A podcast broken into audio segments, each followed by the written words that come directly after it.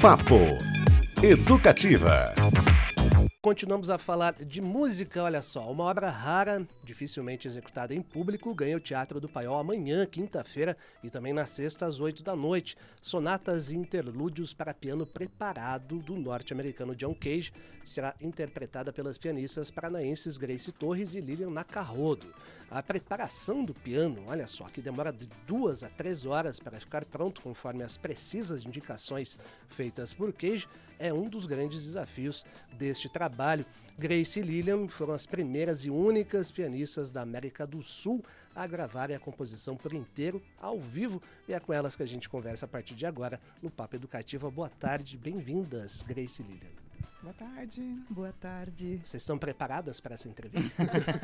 Preparadíssimas? Olha, um cafezinho a mais seria bom. Pra Olha, na vamos resolver isso. Isso a Vamos resolve resol- rápido. vamos Isso é- resolver. Só isso tá fácil. É, o que, que é o piano preparado? Explica pra gente, pra quem não conhece também, não tem muita familiaridade com esse termo. Então, é, preparar o piano, né, que foi um, um conceito criado já no, no- no século XX, né, na, na primeira década do século XX, é, inserir objetos entre as cordas do piano, né? Então, esse piano preparado começou com um pi- piano de cauda que tem as cordas colocadas na horizontal, né? Diferente daquele piano que a gente geralmente tem em casa, que é de parede, que as cordas ficam em pé.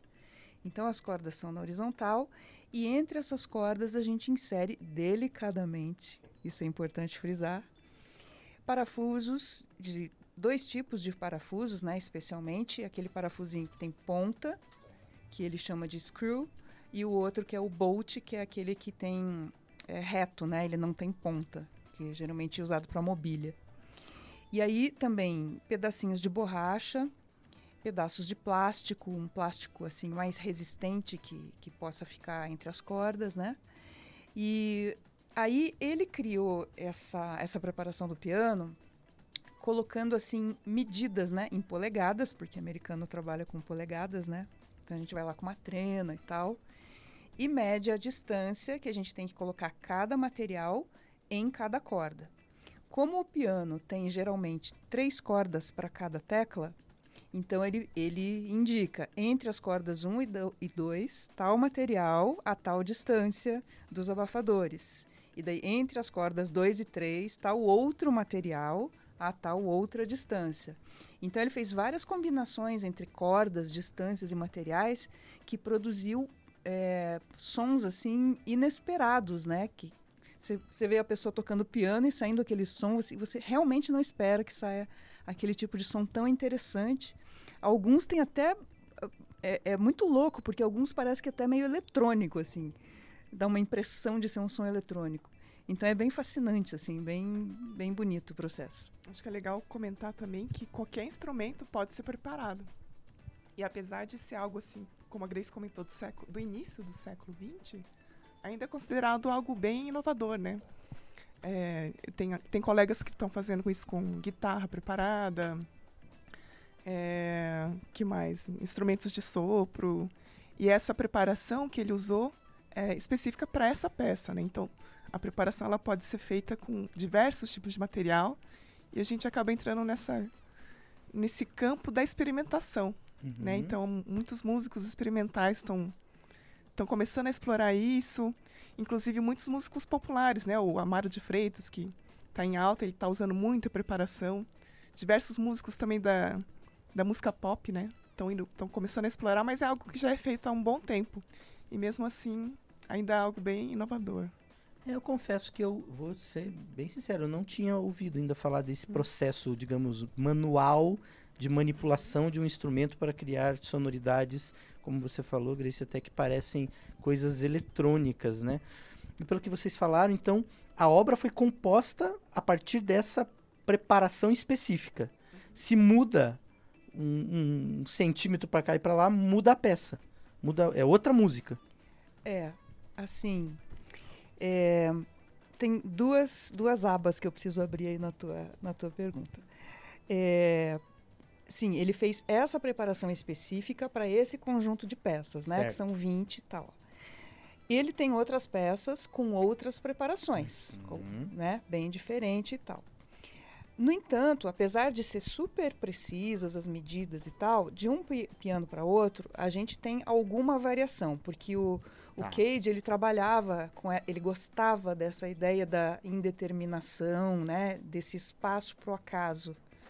Então, alguns pianos em algumas notas respondem um pouco diferente. Então, por isso que a gente prepara, toda vez a gente tem que dar uma passada no concerto inteiro para entender on- onde é que está um pouquinho diferente para a gente se acostumar com o som e não levar um susto na hora que está tocando, né? Mas é geralmente uma variação pequena, assim, né? Tem lugares que são bem fixos, assim, que a gente já sabe que vai ficar aquele som sempre em qualquer piano. E algumas notinhas podem dar uma surpresa pra gente. Então isso é bacana também, porque a gente tem uma experiência diferente a cada, cada vez que a gente toca. A gente vê um manual É, pra montar. Matemática, né? Trena, medidas e tudo. Eu não consigo né? entender o manual do meu carro. Imagina. Por isso que vive dando problema. Eu, Então, exato, ontem, esse dia eu tinha que descobrir onde é que eu botava um determinado líquido lá, foi procurar o manual. Não sei, ia ter dor de cabeça se você visse a Nossa, bula do John. Cage para essa obra, porque são 47 notas preparadas. É, 45 notas. E algumas notas têm mais de um material, assim. E, e só para entender ainda um pouco mais espe- espe- especificamente, a nota do piano, por exemplo, temos uma nota lá. Com a preparação, ela se torna outra nota, ela ganha outra, outra sonoridade, outra É, definição. mexe. Então, depende do material. Depende É, quando a gente coloca um, um parafuso, geralmente você vai escutar a nota em si, uma sobra dela, Se não, lá. e um outro som junto. De Desgraçadinho. músico. Um outro som junto, que é geralmente é mais grave, parece às vezes um sino mais grave, assim. A gente não sabe como é que faz esse negócio de Uhum. produzir o harmônico mais grave, né? Quando a gente tira o harmônico no, no- no violão, geralmente ele é mais agudo do que a nota que está tocando. Só que nessa preparação tem uma mágica aí que acontece que produz harmônicos mais graves, que é muito interessante. Mas é ainda essencialmente a mesma nota. Ne- No Hum. caso deste material, sim, Ah. né? Então, às vezes, quando você mistura uma borracha com um parafuso, por exemplo, daí vira um som que Olha é uma só. percussão que às vezes não tem nem afinação, é só um, uma coisa meio, sei lá, um metalzinho, assim, né? Um meio ruído desgovernado. No bom sentido, né? É. O John Cage também trabalhava com isso. né? Isso. uhum. Exatamente, é legal assim, porque é, quanto mais você vai mexendo no instrumento, mais você vai desestabilizando ele, né? Algo que é feito assim para ser tão simétrico, né? Tão harmônico, para você é, reforçar certos harmônicos que tem lá todas as medidas matemáticas. Sim. Você vai mexendo, você vai desestabilizando. Então isso é uma coisa bem bacana porque os pianos eles são diferentes, né? A, espessura das a, a distância entre as cordas, mesmo o tamanho, né, das cordas muda de um piano para outro. Então a gente vai tendo essas respostas diferentes. Né? Às vezes tem o, som da platinela, né? Acho que esse daí a gente tem as porquinhas que elas têm as platinelas. E às vezes muda muito radicalmente a altura a ponto de você é, ter um som muito próximo de um instrumento de percussão, né? Que ele é muito mais ruído do que a altura definida. Eu lembro que eu percebi que no começo a Grace falou assim, a gente mexe com muito cuidado. Então a minha pergunta é, quem é o dono desse piano que vai estar nessa apresentação? Ele foi bem avisada? Quem é? Foi, ó. É, a gente geralmente faz nos pianos que já são dos locais, Sim. né? É, até uma pessoa, no- a gente está em turnê, né? Então, uma pessoa perguntou pra gente, acho que foi em Porto Alegre, né? Se a gente viajava com o piano já Ah. preparado, né? Se era um piano já próprio para isso. Não, não, cada vez a gente prepara e desprepara, né? Mas, assim, é, em alguns lugares tem um medinho, né? Ai, vai estragar o piano, vai desafinar, vai não sei o que lá. Mas daí a gente tem um laudo de um afinador daqui de Curitiba, do Donizete, que diz que não faz mal para o piano, não acontece nada. Então, a gente não tem precisado apresentar esse laudo, mas Não, mas a gente entende que nosso papel também é de conscientizar, né? Porque as pessoas ficam com medo quando fala que vão começar a inserir parafusos, né? Que vão O pessoal martelar já, o piano. é, a primeira coisa que passa pela cabeça é isso, né? Ou que vai desafinar. Então, é, tem instituições, as instituições, né? Muitas ainda têm medo. É um certo preconceito, assim, compreensivas. também? Mas, é, Parte basicamente- dos músicos, não. é, eu acho que é tão inesperado, às vezes, para a Uhum. pessoa que a pessoa se assusta e, e já imagina o pior, né? Eu acho que às vezes é só uma, Uhum. uma tendência agora está na moda, né, falar de viés cognitivo. eu acho que é mais ou menos isso. A pessoa não está preparada para parar e pensar que aquilo pode ser interessante, né? Se, se, tanta gente já fez, tanta gente já tocou, a obra está aí consagrada, uhum. né? Então ela não para para pensar nisso, ela só se assusta e vai no susto. Mas bom. é legal que durante a, na, nessa turnê a gente não teve nenhuma nenhuma nenhuma e agora a gente nem vai usar questionamento, né, nenhum problema quanto a isso. Que é. bom. Pop educativo. Só os jornalistas aqui que às vezes ficam perguntando. Não, mas os próprios pianistas ficam apreensivos, né? Eles ficam no final a gente abre, a gente convida as pessoas para para ver, para verem ah, e legal. a gente fala, não, pode tocar e tal, né? Pode perguntar e as pessoas ficam com medo assim de encostar às vezes. Uhum. No interior, né, do instrumento que é tão perfeito. É. Tem isso também, né? O instrumento ele. O diferente causa tem esse, toda uma tradição, esse, né? esse medo, né? Sim. Uhum. No Papo Educativa de hoje, pessoal, a gente conversa aqui com as pianistas Grace Torres e Lilian Nacarrodo, que apresentam amanhã, quinta-feira e sexta, às oito da noite, no Teatro do Paiol, o raro concerto Sonatas e Interlúdios para Piano Preparado, baseado na obra de John Cage, ingressos à venda pelo site Simpla.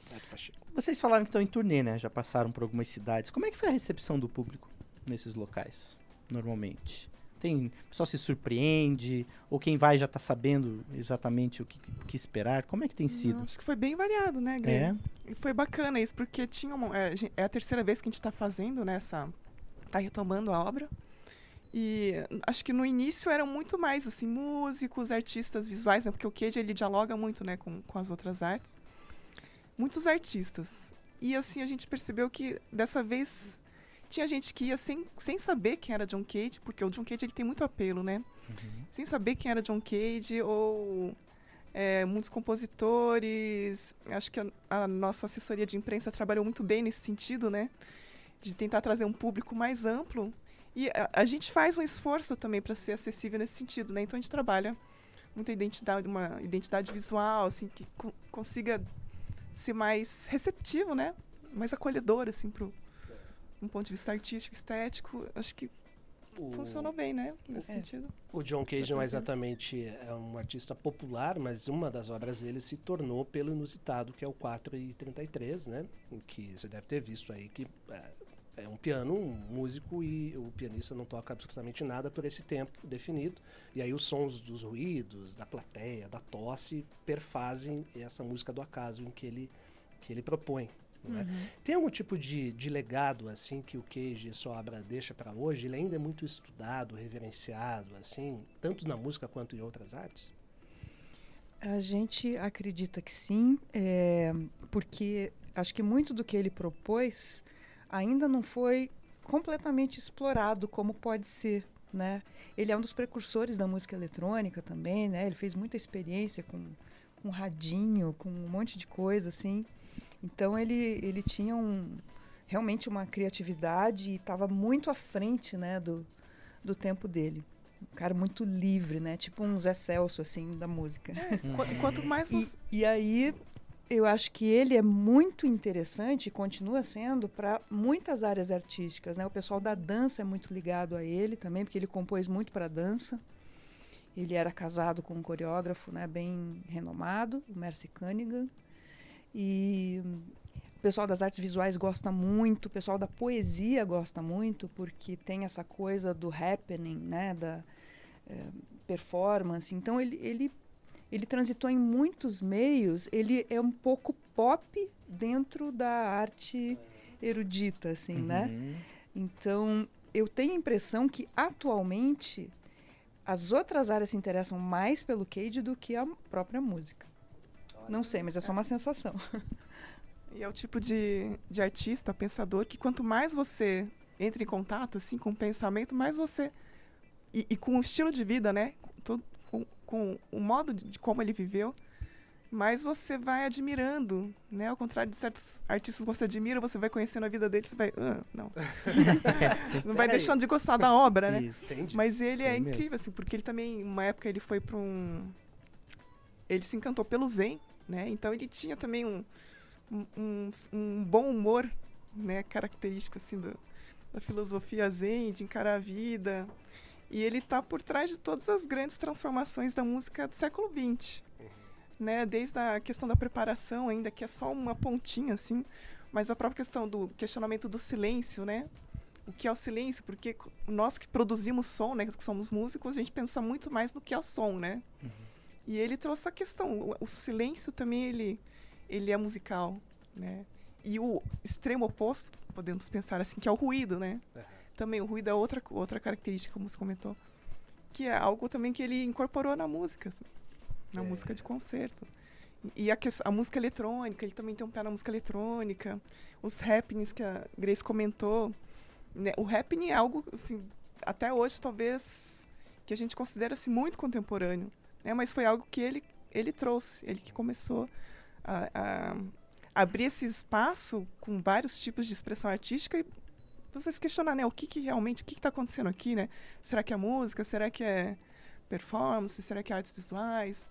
E é sempre então, bom é... nos colocarem, né, enquanto consumidor, apreciador de arte, numa zona de desconforto nesse Sim. sentido, né? De expandir um pouco nossa. E a arte precisa leque. disso, porque é. senão você entra numa, numa mesmice. A gente tem artistas, ele é um desses casos, mas você pode pegar o Pablo Picasso ao seu momento que quebrou algum paradigma, uhum. o Andy Warhol também, a gente falando das artes plásticas especificamente, mas tem uma série de artistas que fazem essa quebra que gera esse inicial desconforto, mas que daí revoluciona.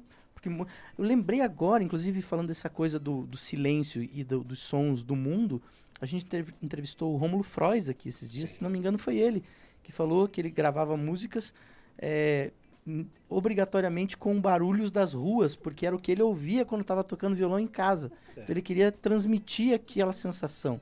Tem né? um álbum dele especificamente que começa com o som da, da, da rua, é, dos carros. Então, isso acaba influenciando direto ou indiretamente muita gente. Uhum. É, ele não está separando a música da vida, né? Isso. Exato. Porque a música acontece no meio de todos esses ruídos que estão em volta. Então, às vezes, essa noção de, de uma asepsia né, do estúdio, tudo bem, é uma experiência, mas essa experiência da música junto com a vida é muito bacana também, né? Aproxima um pouco mais das pessoas. Faz bem para nossa cognição, né? muito bom, pessoal. O Papo Educativa de hoje, a gente conversou com a Grace Torres, também do Grupo Fatos. Deve conhecê-la. É. E a Lilian Nacarrodo, que apresentou amanhã, quinta-feira e também na sexta, às oito da noite, no Teatro do Paiol. Esse concerto super raro então, é, se dê uma chance para você ouvir algo que não acontece todo dia. Sonatas e interlúdios para piano preparado. Ingressos à venda pelo site Simpla. Lilian, Grace, obrigado. É, parabéns pelo trabalho. Que seja um sucesso. Obrigada. Obrigada, Obrigada. por nos receber aqui. Ótimo trabalho para vocês também. Papo Educativa.